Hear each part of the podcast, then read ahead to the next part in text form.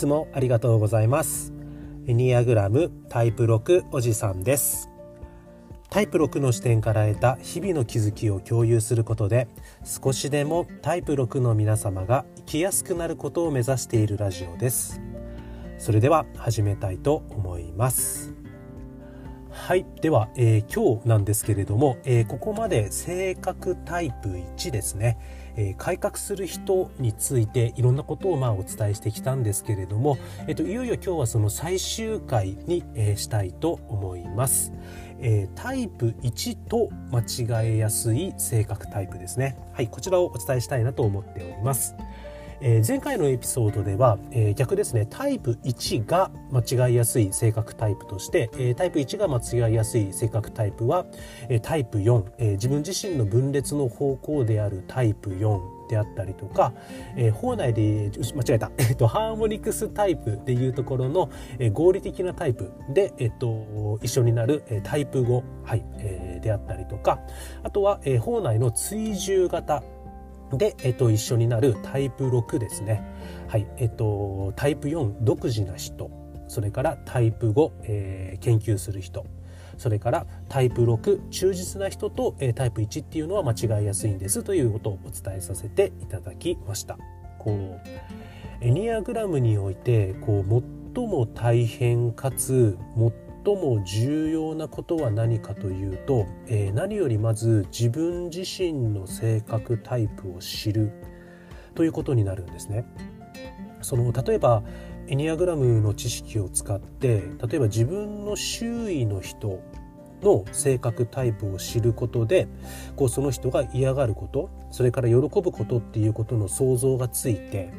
でコミュニケーションが取りやすくなってで周囲の人とのこう人間関係っていうのをより良い方向に変えていくっていうことが、まあ、実際あのうまく使えばあのできないことはないなとは思っております。で実際自分自身もこう妻との関係性であったりとかあとは仕事の中でこうエニアグラム的な知識を使ってこうより特にそうですね相手が嫌がることをしないとか、まあ、仮に嫌がることをしちゃった嫌がることを伝えてしまったとしても、えっと、あこれしまったなと思って次のタイミングで、えっと、すぐそこを修正するといった、まあ、動きは起こしやすいなとは思ってはいるんですけれども。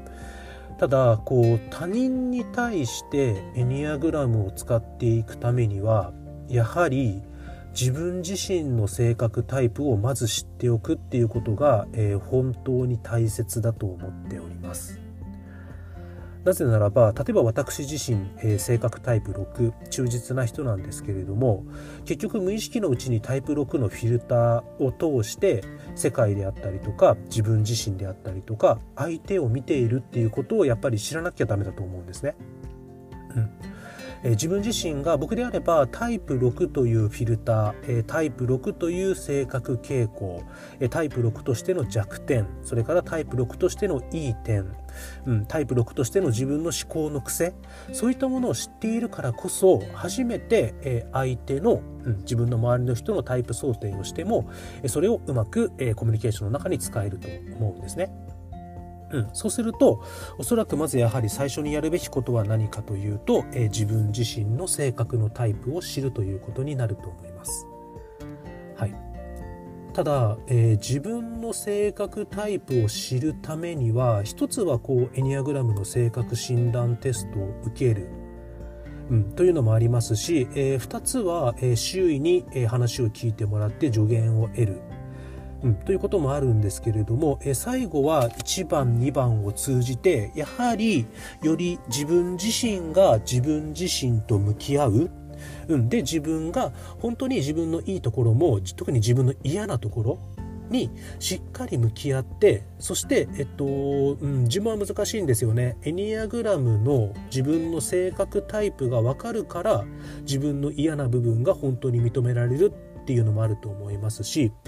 自分の嫌な部分に気づき認められたからこそエニアグラムの、え、自分のタイプが分かる、まあ、これどっちがね卵が先か鶏が先かの理論になってくるとは思うんですけれども、えー、今日ここでお伝えしておきたいのは何よりまず特に自分自身のいいところもそうなんですけれども自分自身が嫌なところ蓋をしてきたところ嫌いなところ見てみるふりをしてきた自分自身の嫌なところとしっかり向き合い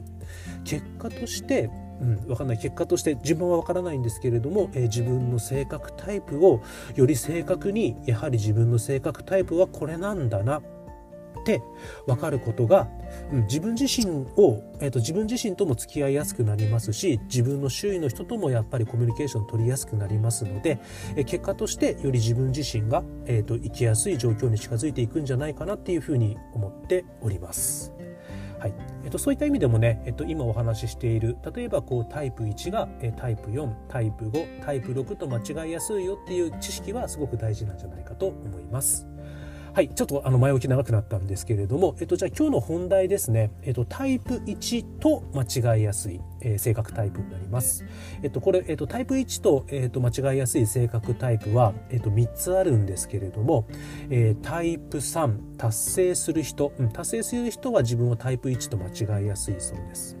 それからタイプ6、えー、忠実な人、はい、私もそうですね、えっと、タイプ6忠実な人っていうのはタイプ1と間違いやすいようです。はい、それから、えっと、タイプ7、熱中する人ですね。はい、タイプ7、熱中する人っていうのも、えタイプ1と間違いやすいとのことです。少し、えー、一つ一つ、えー、ちょっと掘り下げていきたいなと思います。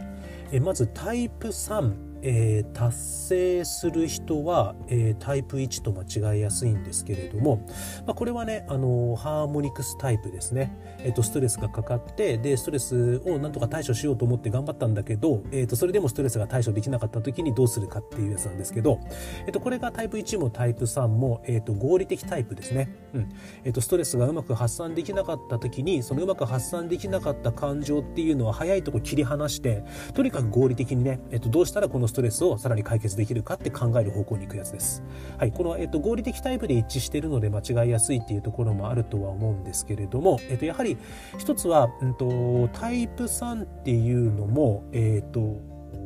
目標達成に向けてとにかく邁進する人です。そして、えっと、タイプ1っていうのも、えっと、自分自身の理想ですね自分が理想する世界に向けて情熱を持ってその理想の達成に向けてすごくこう邁進する人なんですね。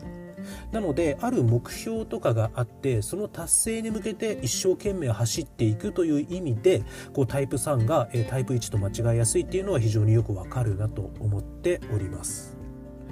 では実際その目標に向かって走っていく自分っていうのが、え、タイプ3なのかタイプ1なのかを、え、どのように見分ければいいか。という、まあ、一つの方法なんですけれども、タイプ3の方ですね、えーと、タイプ3が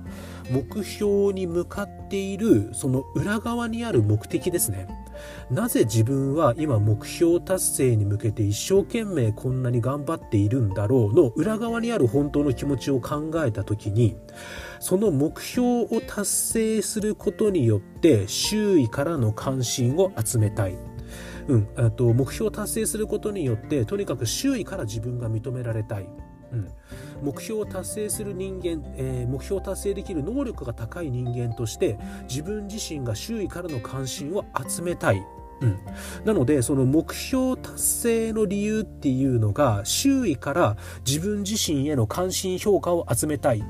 というものが本当の目的にあるなって気づいたらおそらくタイプ3だと思います。じゃあタイプ1のとっての目標は何かっていうとその正直その目標が達成されようが達成達成はしたいんですけど達成されることによって自分自身が評価されるとかは全然興味がなかったりするんですね。あくまでも自分自身が持っている理想の世界理想の状態その理想が主であってその理想がメインであってその理想を達成するために一生懸命頑張っているのでじゃあ自分が目標達成する目的って何かっていうと,、えーと、とある種タイプ3のように周囲から認められたい。でではなくてただ自分のその理想目標目の前の理想とする世界を達成したい。うん、なのでその目標、えー、目的そのものに、えーと、向かっている状態であればおそらくタイプ1である可能性が高いのかなと思っております。あのぜひご参考いただけるとありがたいです。ただ僕タイプ1でもタイプ3でもないのであのちょっとトゲが立つ言い方とかになってたりしたらちょっとすいませんって思ってます。はい。次、タイプ6ですね。えっと、私自身も忠実な人なんですけれども、タイプ6もタイプ1と間違いやすいらしいんですね。はい、これは、えっと、タイプ6、タイプ1も、えー、法内の追従型ですね。はい、ストレスがかかった時にそのストレスをどのように解決しようとするかってなった時に、え自分自身の中にある超自我ですね、え何々すべき、うん、というところに従って、えっと、なんとか努力してあのそのストレスを解決しようとするのでこれなんかストレスかかった時にとにかく自分自身の中の何々すべきに従ってむっちゃ努力するんであのそういった意味ではね、えっと、タイプ1とタイプ6が、えー、一致してますのでこうタイプ6の方が、えタイプ1と間違いやすいっていうのも仕方ないのかなと思います。このタイプ6とタイプ1はね、えっと、前回のエピソードでも、えっと、タイプ1が、えタイプ6と間違いやすい、これ相互に間違いやすいので、まあ、そこでも説明してるんで、あの、簡単にいくんですけど、えっと、タイプ6の方がね、その努力している方向性っていうのが、なぜ努力してるかっていうと、その努力して結果、結果が出れば、えっと、周囲から認められて、えっと、自分自身のポジションの安全が保たれると。うん。あの、努力している理由っていうのが、結果相手に認められて自分の安全を守りたいっていう方向に向いているとしたら、おそらくタイプ6の可能性が高いです。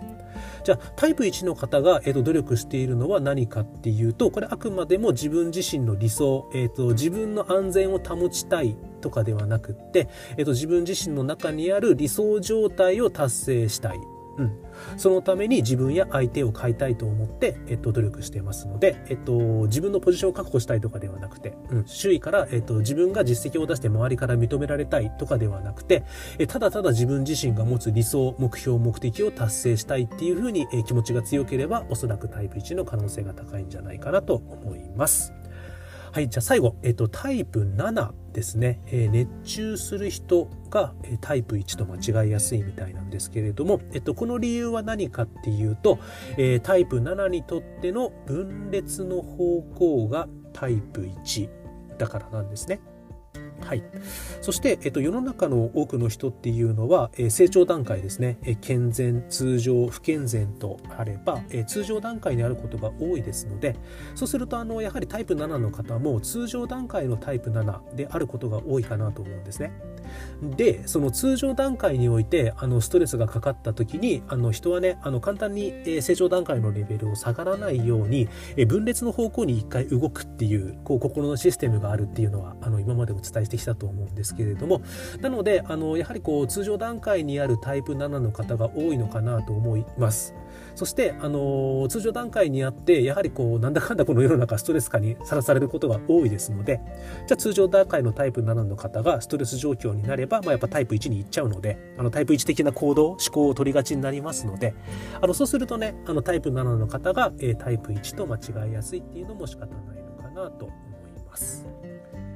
はい、ああのそういった意味で言うと余談なんですけれどもあのタイプ6にとっての分裂の方向はタイプ3そうなんでもないこれ忘れてください。間違えた間違えた。思いつきで話すとよくないですね。今の話忘れてください。えっとそうですね。えっとタイプ7、えっと、熱中する人にとっての分裂の方向がタイプ1なのでこうタイプ7はタイプ1と間違いやすいんですね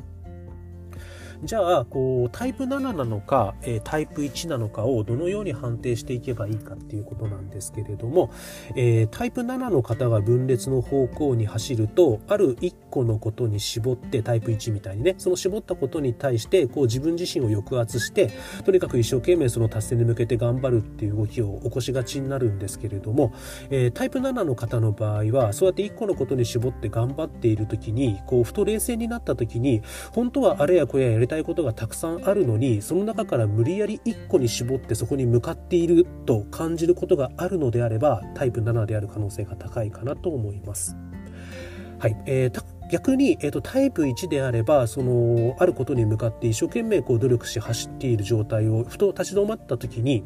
あれやこれや本当にやりたいことがあるのに、うん、あのタイプ7に、えっと、あれやこれやあるのに、えっと、その1個に絞って頑張ってるっていう感覚よりは本当に自分にとってこれやりたいからってあのそこで頑張ってるっていうことが多いかなと思いますのであのなんていうかなあの一個のことに絞って頑張ってる時に本当はいっぱいやりやりたいことあるのにそれに絞ってるってことが多ければタイプなような気がしますしこう一個のことに絞って走ってる時にその絞って走ってることが本当に自分にとってこう価値があってそれをその達成することによって自分にとってそのなんかな、まあ、ある種理想に近づくって思うところがあるんであればタイプ1の可能性が高いんじゃないかなと思っております。はいじゃあここまでたくさん聞いていただいてありがとうございましたうんそうですねやっぱりそのエニアグラムってこうすごく僕個人としても、まあ、面白いし実際現実リアルで使える学問だなと思ってるんです。でその理由は何かっていうとこう一つ一つの各タイプとか今話していて起こってる心の動きとか行動にある種全部こう理由付けができるからなんですね。うん、こうだからこういうふうに考える、うん、こうだから、こういうふうな行動を起こす、うん、例えば私自身タイプ6、えー忠実な人であれば、えーと、自分を信じるのは良くないっていう、えーと、幼少期からの根本的なメッセージがあるからこそ自分が信じられないから、えーと、周りに助けてもらう、うん、じゃあ周りに助けてもらうためには自分が周りから認められなきゃならない。うん、そうしなければ安全が確保できないからとにかく人のために頑張るみたいなことがやっぱこう論理で話せるっていうのがこうエニアグラムのすごくいいところなんですけれどもやはりねこうそこを使うためには自分自身の性格タイプが何かっていうのを確定するのがスタートになるんですけどそこが本当にすごく難しくてね、まあ、何が難しいかっていうと結局やっぱり自分の嫌なところと向き合わなきゃダメ。それがね難しいっすよねって本当にあの日々思っておりますじゃああの今日もたくさん聞いていただいてありがとうございましたえっ、ー、と次からはじゃあ性格タイプ2ですねはい、性格タイプ2に、えー、助ける人に入っていきたいと思います。じゃあまた次回からもよろしくお願いします。たくさん聞いていただいてありがとうございました。エニアグラムタイプ6おじさんでした。それでは失礼します。